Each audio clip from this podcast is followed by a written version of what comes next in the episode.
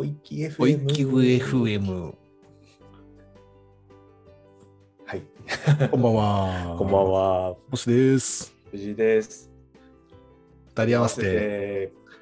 小小池ボーイズです。す。完璧。マジ？100点中98点ぐらいだった今。嘘。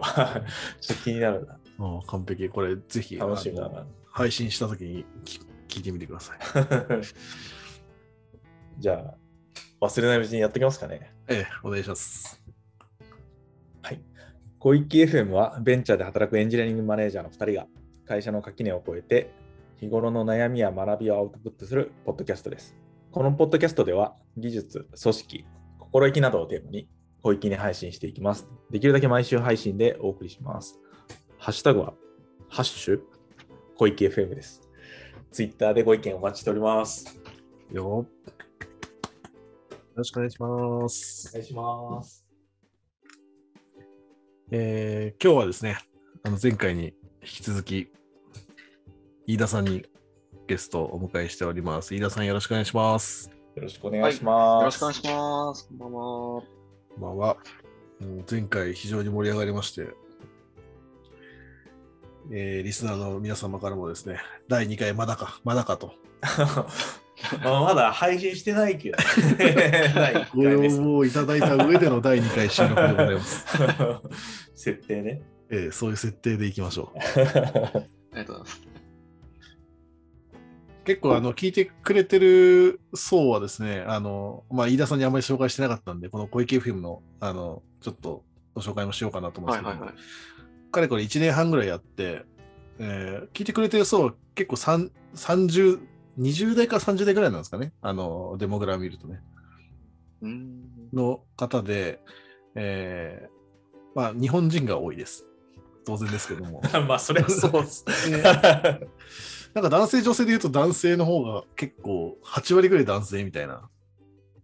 あなるほそうなんだ。はい。なので、ラーメンの話とかするともっとあの視聴率上がるかなと思ってるんですけど、だ そうなの？結構あの、聞いてますよっていうのをツイッターとかで書いてくれてる人を見ると、ややっぱりエンジニアだったりとか、まあ EM の人もいますけど、はい。あの、ここら辺にえ ー興味がある方が多いので、今日の、あ前回含めて、今日の飯田さんのお話は非常にためになるんじゃないかなと思っています。楽しみでございす。さてさてじ、ゃあそうですね。今日は星君、何を、どっから行くんですか？そうですね。あの前回、あの簡単に飯田さんのこう自己紹介というか、あのこのまあ半生というにはまだあのお若いので あのキャリキャリアをこういろいろ聞いてきたんですけども、まあ、強くてニューゲームっていう話もしましたけど、その、あの、まあ、前職のお仕事、あ前職のクラウドワークス時代に、まあ、一エンジニアからですね、あの、PO とかも、えーされたりとか、そのまま EM やられて、で、VPOE というか、まあ、執行役員ですね、もう担当されて、えーあの、結構その、いろんな、あの、ロールを、こう、目まぐるしくですね、こう短期間にいろいろ担当されてたっていうのを聞いたので、まあ、その時代の話も踏まえていろいろ聞いてみたいなと思っています。はい。でままずはですね、結構その一エンジニアがですね、結構そういった、えー EM とか、あ PO もすごく気になるんですけども、うんそういったこうロールチェンジみたいなのが結構盛んにされてたようなキャリアだと思うんですけども、なんかどういうふうに、そういうふうに、そういうなふうなキャリアに至ったのかとか、まあ、どその時どんなことを考えてやられてたのかっていうのを聞聞いてみたいんですが。そうですね。えっ、と、そうだな、僕、そうだ、クラウドワークス入る前はですね、あの、ウェブ制作会社にいまして、なんか自宅開発をしてたんですよ。で、その、まあ、エンジニアというよりかは結構ディレクターみたいなあの側面が強かったんですけど、で、まあ、それで、まあ、自分で手を動かすみたいな感じだったんですけど、クラウドワークスは、あの、やっぱりそのエンジニアにしちゃんとこうキャリアを積みたいっていうものがあって、うん。で、まあ、事業会社でそのエンジニアをやりたいっていうところから、あの、入ってるんですけれども、っていうところで、まあ、最初は、その、まあ、チームの中で、普通にその開発をしていくっていうところから始まって、なんか、そうですね、なんかこう、プロジェクトを進めていく中で、なんかこう、チームの、こう、まあ、いわゆるそのプロジェクトマネジメント的なところうん。とかっていうところで、なんか微妙にこう、その前のなんかディレクターの経験みたいなところが若干うん。生きた部分もあったのかなと思って。いで、なんかそういったところも含めて、なんかそのエンジニアだけではないそのバリューの出し方みたいなところもありつつ、なんか、まあ、その辺がちょっと評価していただけたのか、あの、わからないんですけど、まあ、チームリーダーみたいなことうん。任せていただけるようになって、で、まあ、チームリーダーとしてやっていったところから、あのーなんですかね、なんか、プロダクトオーナーが、こう、忙しすぎるんで、なんか、プロダクトオーナーの仕事を、こう、ちょっとサポートしている中で、なんか、でも、そのこと P をやるか、みたいなうん。感じとか、まあ、そんな感じで、なんかこう、徐々に徐々にこう広がっていったような感じでしたね。うんうん結構じゃあ、なんでしょう、その、まあ、飯田さんをこう評価してた人というか、飯田さんの、まあ、人事権を持ってるような人が、飯田さんの動きを見て、はい結構、じゃあ次これた頼むっていうか、これやってみないかみたいなのを、どんどんこう任せてったっていうような形なんですかね。そうですね、はい。まあ、つどつどその評価面談みたいなうん。ですとか、その目標設定とかのタイミングで、なんか、次こう、こういうことにこうチャレンジしていったらいいんじゃないかとかっていうところをまあやっていってところですね。うん。で、あ、そうだな、その辺でいくと、あの、ちょうどそのチームリーダーやってた頃に、あの、以前、あの、WikiFM に出演されていた、あの、安西さんですね。うん。うん。安西さんが僕の、本。当にあの、師匠というような、あの、方。でして。でも、あんまあ、その頃なんで、彼がその僕のマネージャーだったわけですね。で、その時にそのめちゃくちゃ、あのすあの何回も何回も議論してたのが、その、うんせ成果とは何かみたいなことを、もう毎週ワンワンでもめちゃくちゃ話してて、ああ、で、ブログに書いてあった。なんでしょう。ね。その、僕、その時もうなんかね、一番きつかったんですよ。なんかも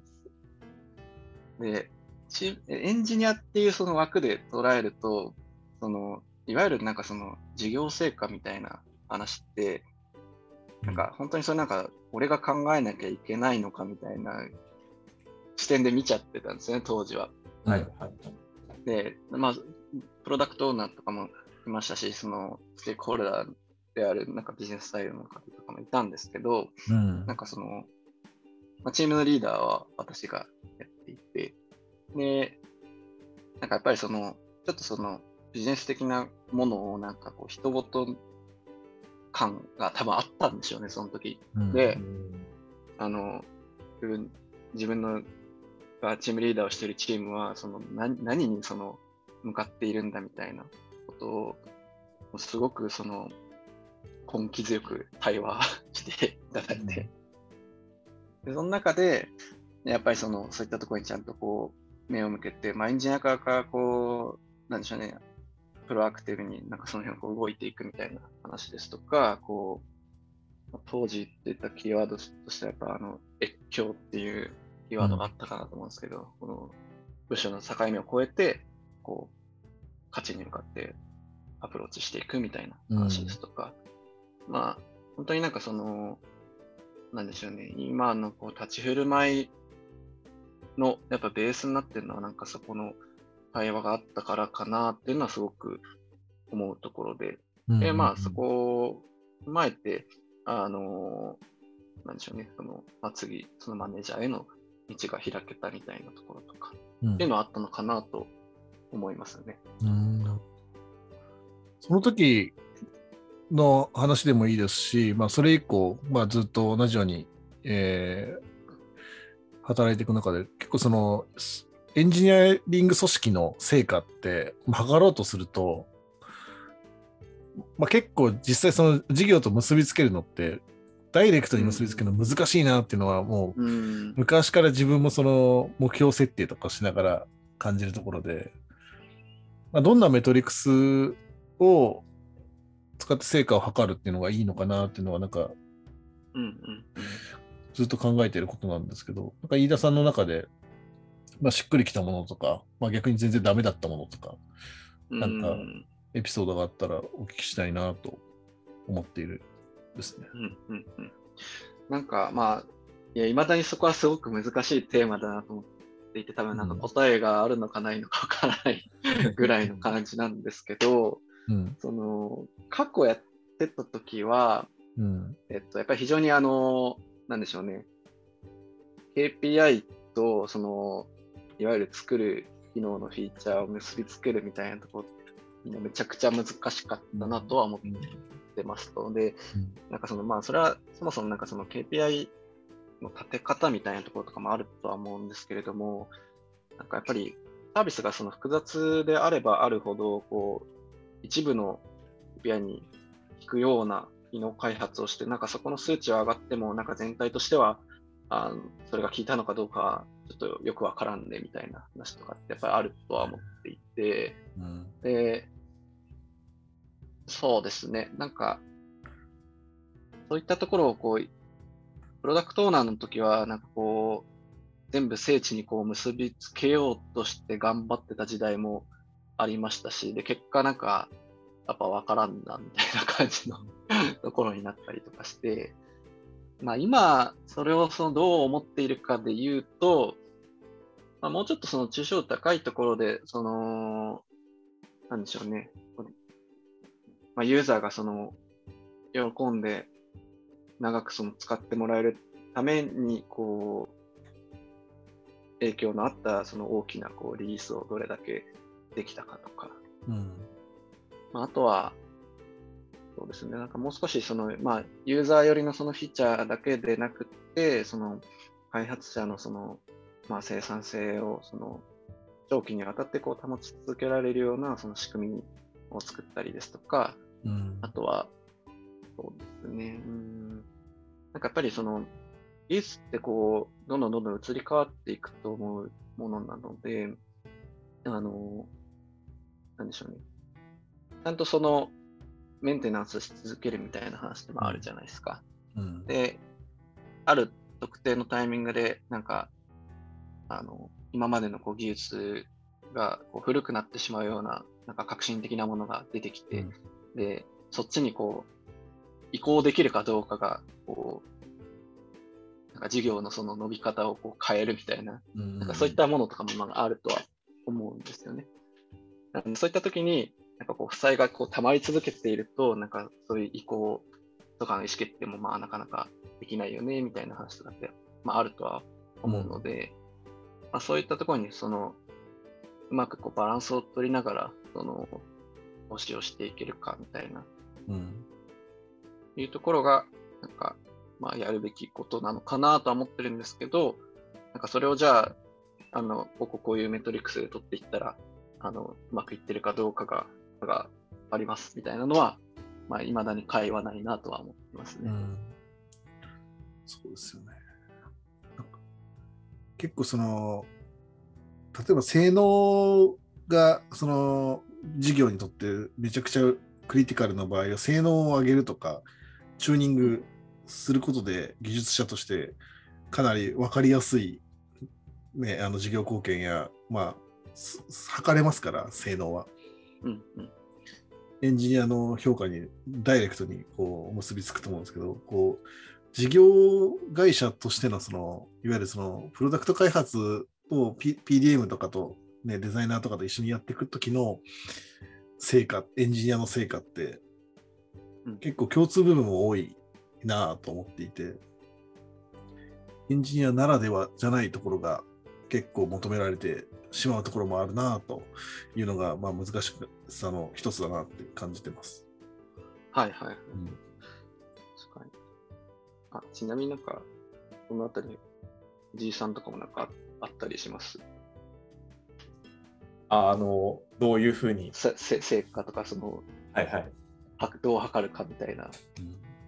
そうっすね。結構、あの、僕、今の会社で2年ぐらい、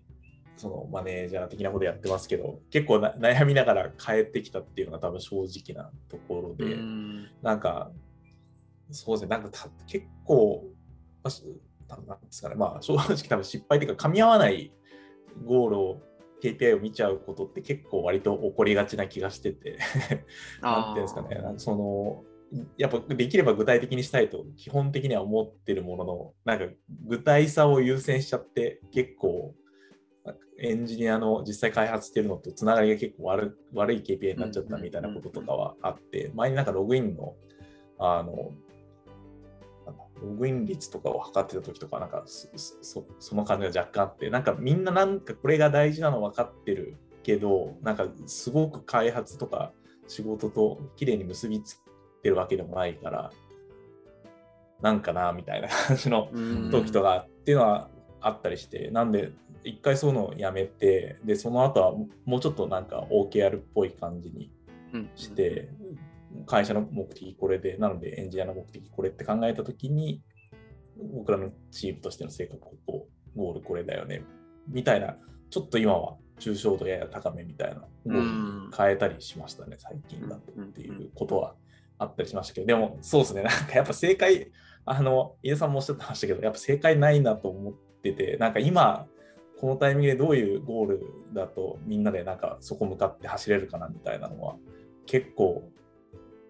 都度試行錯誤して変えてるっていう感じですね、僕は。うんうんうんうん。いや、おっしゃる通りですね。でやっぱり、その、なんでしょうね、そういったものをこう、マネージャーの持ち物にしちゃってもよくないなと思うんですよね。はい。はいその成果の定義みたいな話で言ったときに。で、やっぱりその過去、その成果とは何かをなんか対話していた時の話を思い出すと、うん。一人一人のこうエンジニアがそこに対してこう常にあの対等にこう話をできるような、まあ、環境であったりとか、あのまあ、そういうレベルアップの支援みたいな話だったりとか、うん。っていうことをまあやっていくことがなんか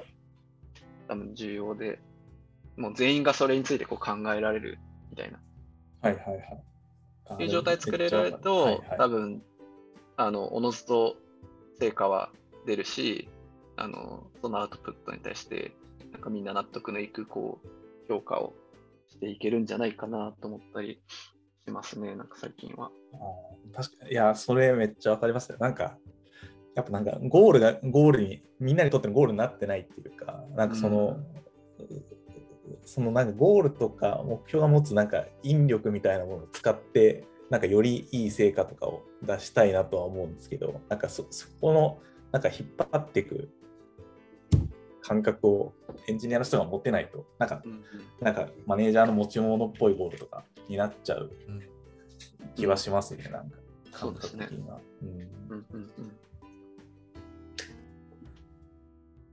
一方で、なんかマネージャーの、なんだろう、役割というか、職務の一つに、やっぱ目標を立てるというか、旗を立てるみたいな、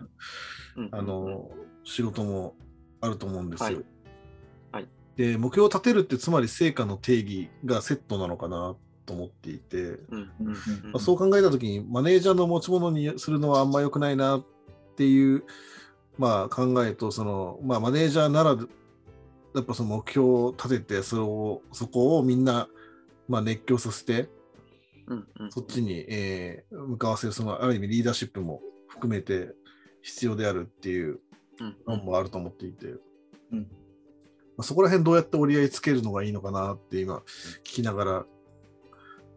ちょっと悶々としてたんですよね。そうですなんか、あのー最近思うのは、まあ、昔はそうですね、あのそれこそ自分が決めなきゃみたいな感じでうん強く意識していた時代とかもあったんですけれども、最近は、なんかその、旗振りをその責務とするのが、いいかなっていうのは思ってきてますと。なんでその、みんながその議論できるその叩きだとか、それをその推進する役目みたいなのは、まあ、誰かが、まあ、まず一旦ここ目指そうぜみたいなことを多分言わないと話が始まらないので、まあ、その辺はまあやればいいのかなと思ってるんですけど、じゃあそれを目指そうとして動き出した結果、なんかいろんなこう課題が出てきて、それらを見て、じゃあその旗の位置をどう変えるかっていうのは、別に誰でも提案していいし、同じ目線感で同じこう情報で議論していった方が、その旗の立てる位置をいいところに立てられるはずっていうのを思うので、うん、なんか、一旦その走り出した後は、なんかこう、フラットでもいいのかなと思ったりはしますね。最初のところと、まあ、実際にそのやっていくフェーズというか、ところで、うん、ちょっと立ち回りというか、見るべき場所、やるべきことっていうのを変えていってもいいですね。そうですね。まあ、まあ、とはいえでも、その常にその一番考えている人であるべきっていうのはあるとは思いますけどね。うん、結果的にその、あの、自らのその決定になるケースとかも、まあ、あの、世の中的には多いんじゃないかなと思ったりはするんですけれども。うん、まあ、でも、それだけではなくて、やっぱりその、チームでそれを終えるようにちゃんと環境を整えたときにより大きな成果が出るんじゃないかみたいなところとかですかね。うん。うん結構その今みたいな話もそうですけど、飯田さん、その20代に結構そのマネジメントをご経験されてて、はい、あの、まあ、実は私と藤井さんはもうちょっと多分おじさんになってから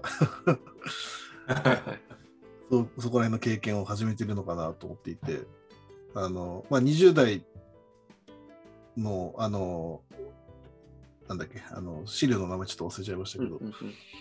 えー、20代でマネジメントにチャレンジするということっていう、はい、あのありましたね。デベロッパーズブースト2019で、まあ、発表されてる登壇資料とか見させてもらったときに、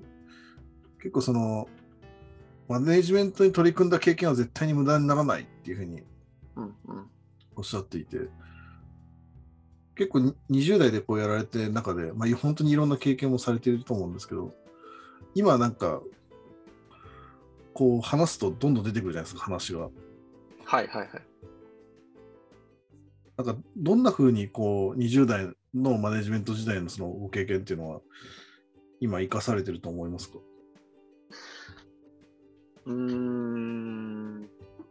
そうですね。まあ、あの資料の中でも、なんか、書いてたこととしては、なんか、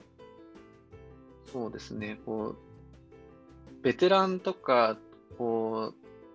う、なんかめちゃくちゃこう、強い感じの人になってからマネジメントやると多分なんかなかなかこうその人に対してこう周りからフィードバックってしづらいんだろうなとは思っていたりして、なんでその逆にそこはこうなんか若いうちからやったことで、なんか、お前の言ってることそれどうなんみたいな 話とか、うん、ツッコミは多分しやすかったとは思うんですよね。なるほど。うん、なんで、まあそういったところで、その、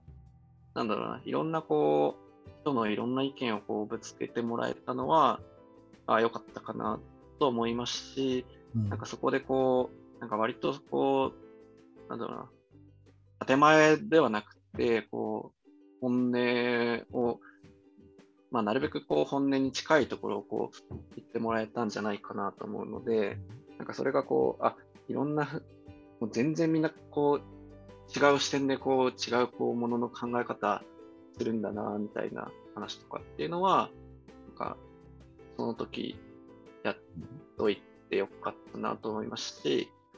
なんかこう、今になっても、なんかこう、こういうタイプの人はこうだからみたいな感じで、こう変になんか、あの思考とか、その人に対するこう見方をこうなんか固定化しない、あなんか見方を得られたかなみたいなところは思ったりしますね。そっか。周りからもフィードバックしやすいとか、吸収しやすいみたいな、その観点で。うん。まあ、なんかそう若くからやる意味ところのメリットって多分なんか、本当それぐらいかなと思ったりしますね。一方で、なんか、その、経験値がやっぱない中で、その、苦労もしたでしょいろいろ難しいところとかもうんこうたくさんあると思うので、はいなんか一概にいいとも言えないかもしれないっていうのはありつつ、まあ、その辺は良かったかなと思いますね。まあちょっと生存バイアス的な話に 近いかもしれないんですけど、生存、生存はしたんですか？生存してますか？か、まあ今生きてるんで、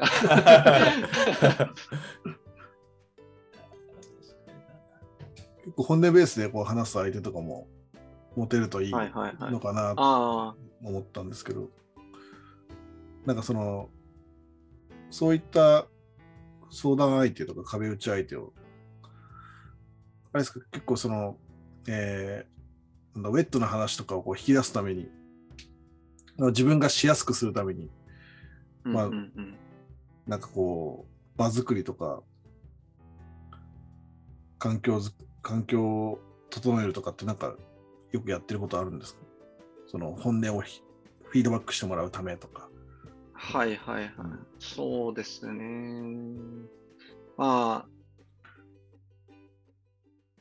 そうだな。逆にその、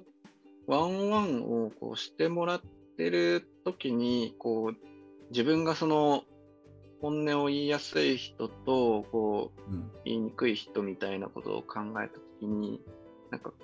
まあこれちょっと個人の意見かもしれないんですけど、その人間っぽさがある人の方が、うんなんか本音言いやすいなとは思うんですよ。うん。で、なんかこう、なんでしょうね。めちゃくちゃこう会社のためとか、その会社の目標みたいなところに対して、もうめちゃくちゃ忠実で、こう、綺麗な回答ばかりとかだと、なんか、まあ、それはなんか多分正論なんだけど、本当にそう思ってんのかなとか、ちょっとこう、はい 人間的なところが見えてこない人だと、なんか、まあ。あの、言いにくいな、みたいな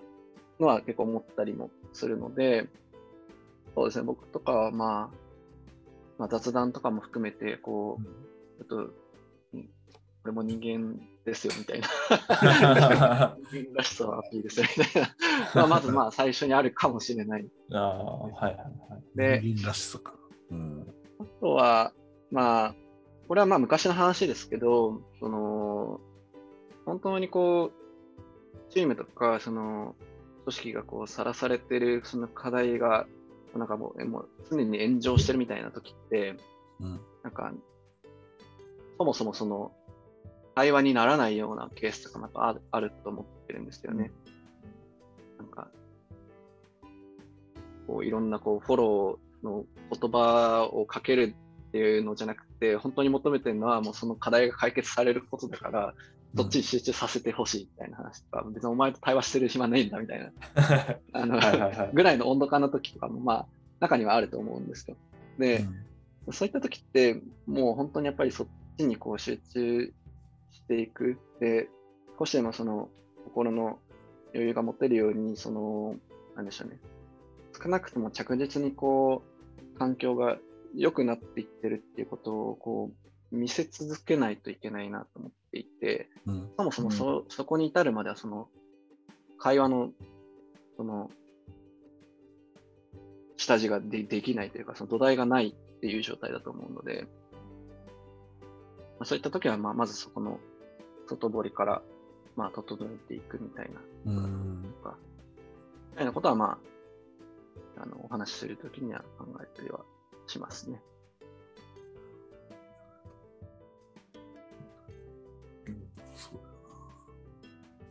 逆になんかこう、今のスタートアップだと、